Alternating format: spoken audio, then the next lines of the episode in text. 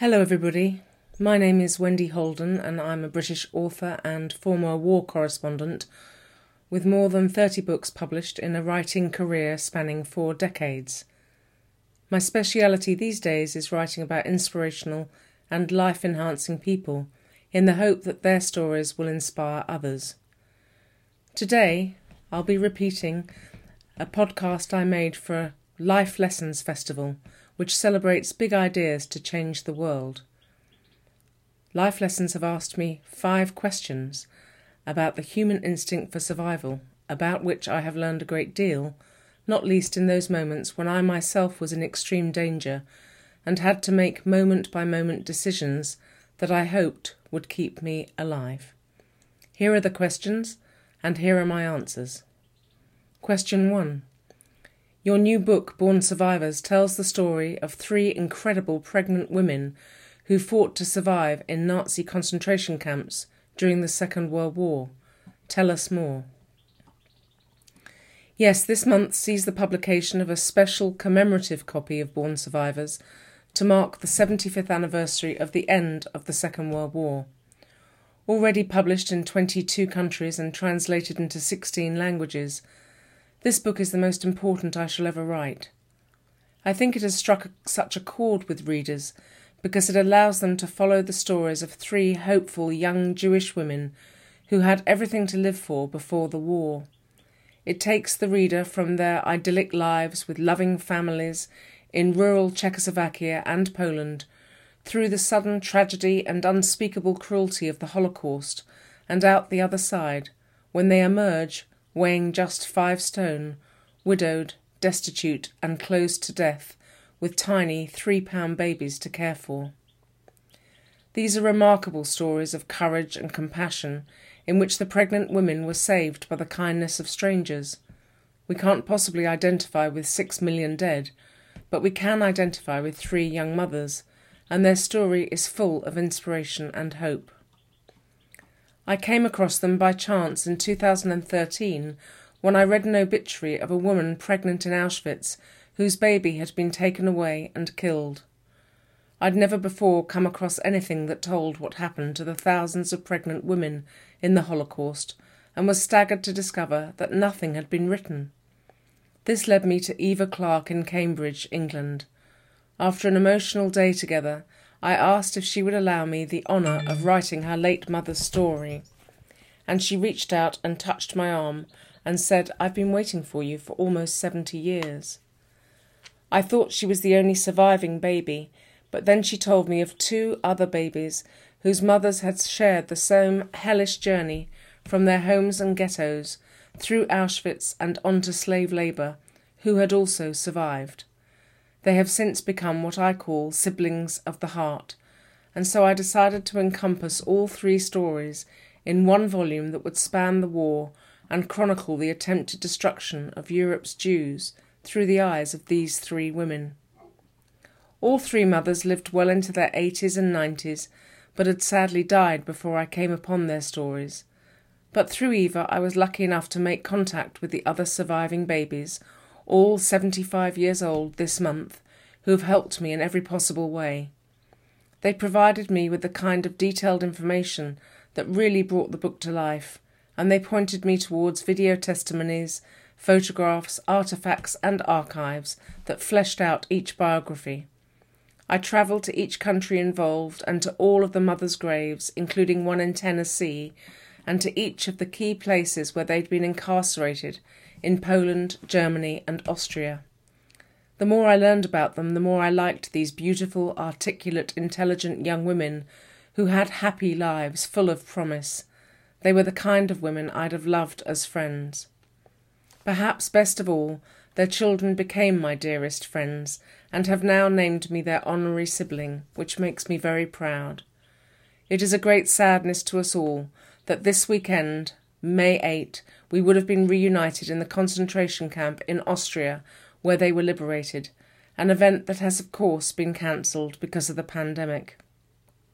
We can only hope that it is a postponement and that we will all be back there soon at the invitation of the President of Austria, who, five years ago, presented them with a huge birthday cake and sang to them, as we chuckled to ourselves quietly and wondered what on earth their mothers would have thought. One of the questions we are most often asked as we travelled the world together and separately to talk about this book is Did the mothers survive the horrors they endured because they were determined to live for the sake of their unborn babies? The answer to this is not straightforward. Yes, maternal determination may of course have played a part in the powerful human instinct to survive, but the mothers themselves would all say that millions of others had the same instincts but didn't make it, and that these three survived largely because of luck. It was luck that they weren't sent to Auschwitz from their homes and ghettos until 1944, by which time the Germans desperately needed prisoners for slave labour. It was luck that they were each only two months pregnant at the time and not yet showing. It was luck that the factory where they were enslaved making airplane parts wasn't bombed by the Allies, even though it was so close to Dresden. Luck meant that their SS commandant decided to evacuate them the day after the first baby was born, but that the camp he was planning to send them to for execution, Buchenwald, was liberated two days later, and so on.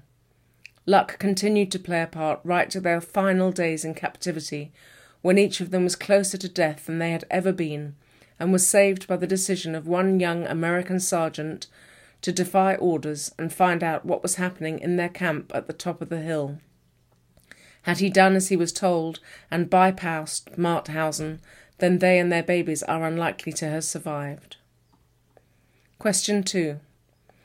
Through the lives of these women and their children, you've depicted a capacity to love amid inconceivable cruelty.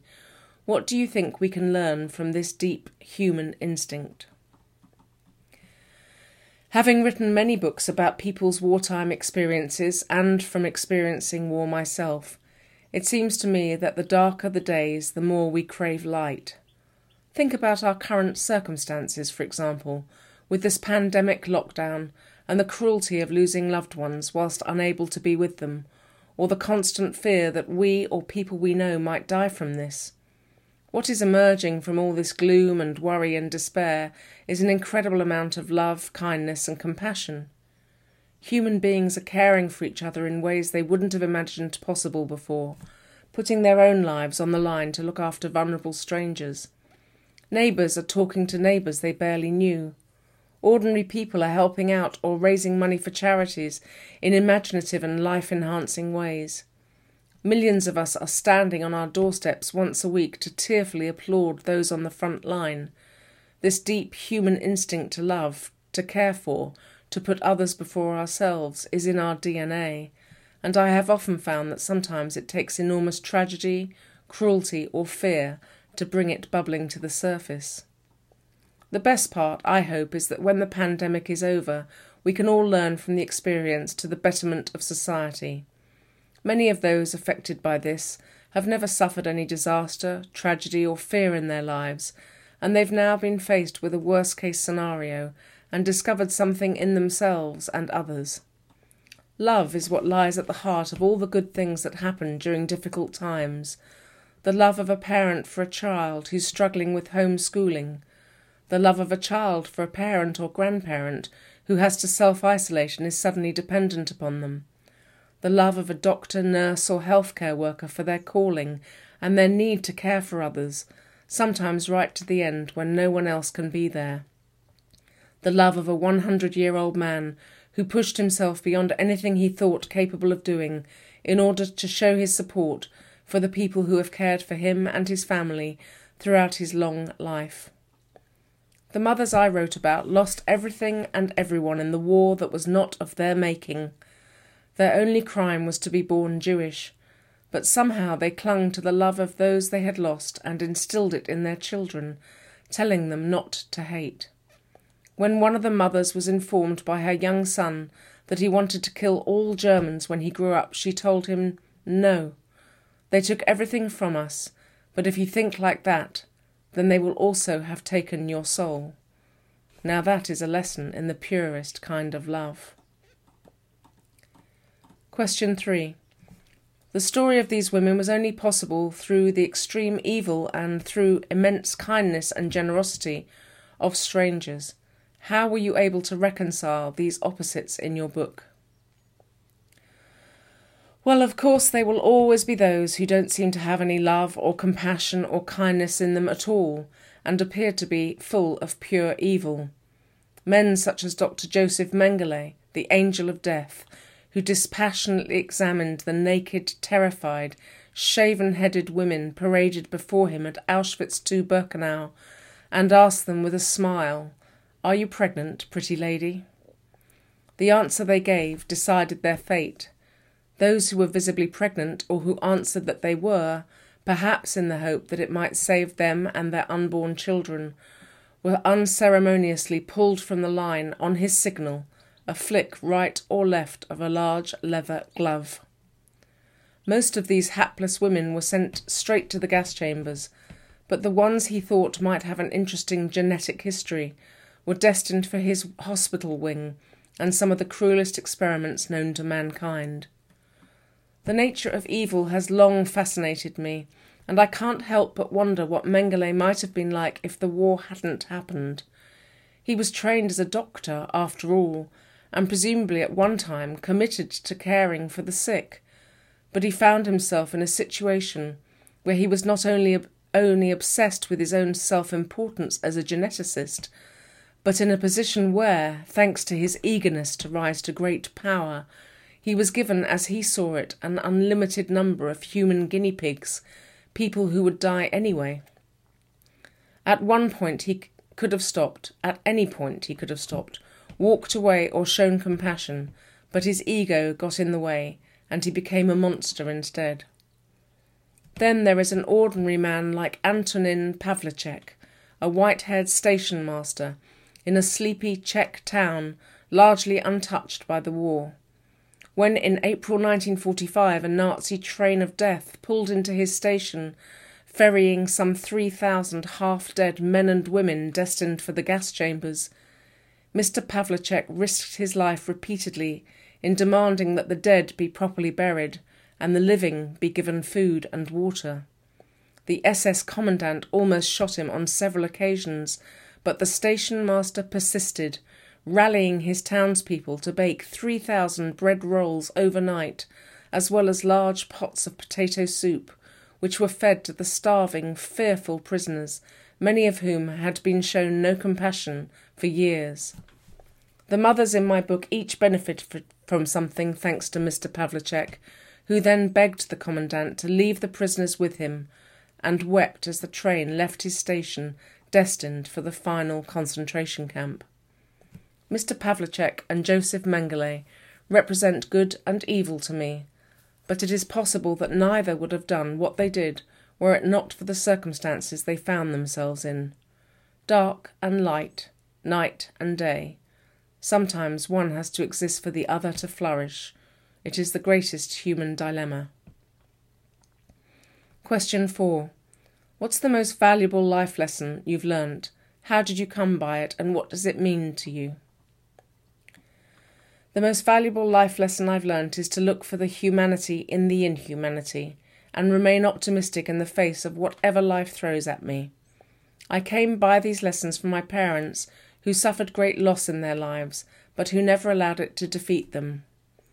My father fought the Japanese in Burma, and I, my mother lived through the London Blitz. She lost her fiance in the war, and my father's first wife died of typhoid fever but they were able to move past this and came to regard those tragedies as positives, because without them they might never have met and had the four children they'd always wanted. Even when babies died along the way, they persisted. Even when they suffered great hardship, their light continued to shine on us all. They were happily married for fifty five years and died just a few weeks apart. I know that for some people optimism is not a natural trait, and they might feel they have nothing to be hopeful or optimistic about. Believe me, there have been times in my life that I too have lost my smile. But without sounding too corny, I hope, I'm constantly inspired and amazed by the resilience of the human spirit in the people I write about, especially those who lived through the war. How can I complain about anything when I think of what the three mothers went through? If I am cold, I imagine what it was like standing on a parade ground on a bitter plain in Poland in the winter of 1944, stark naked and terrified. As they stood there, waiting to be counted or picked out for death, they could see the chimneys of the crematoria belching smoke and could smell the cloying smell as the ash of their loved ones settled on their skin. Imagine that. If I am hungry, I picture what it would be like to work 12 hours a day, seven days a week on a diet largely of water, so called coffee for breakfast and supper, and a thin, clear broth for lunch. If my shoes pinch, I think of the women who died of frostbite in the bitterest winter in European history in 15 years because they didn't have any shoes, or of those who were given shoes that were too small and which created blisters that went untreated, never healed, and ultimately gave them fatal sepsis. These women lived not from day to day, but from minute to minute in constant fear of their lives, of the lives of those they held dear, and most importantly of the tiny babies they carried secretly inside them, knowing that the moment their labour started they'd be exposed, and that they and their infants would almost certainly be murdered. We cannot feasibly spend our lives reflecting constantly on the horrors that others went through, but it does help to think about it every so often. To use a hackneyed expression, we must count our blessings, for there are many, and we are blessed. And we don't even have to look back as far as World War II for those life lessons. We're surrounded by those less fortunate than ourselves people who live in constant pain, who are paralysed physically or emotionally, the lonely, the depressed, the mentally unwell, and those who live in fear of others close to them.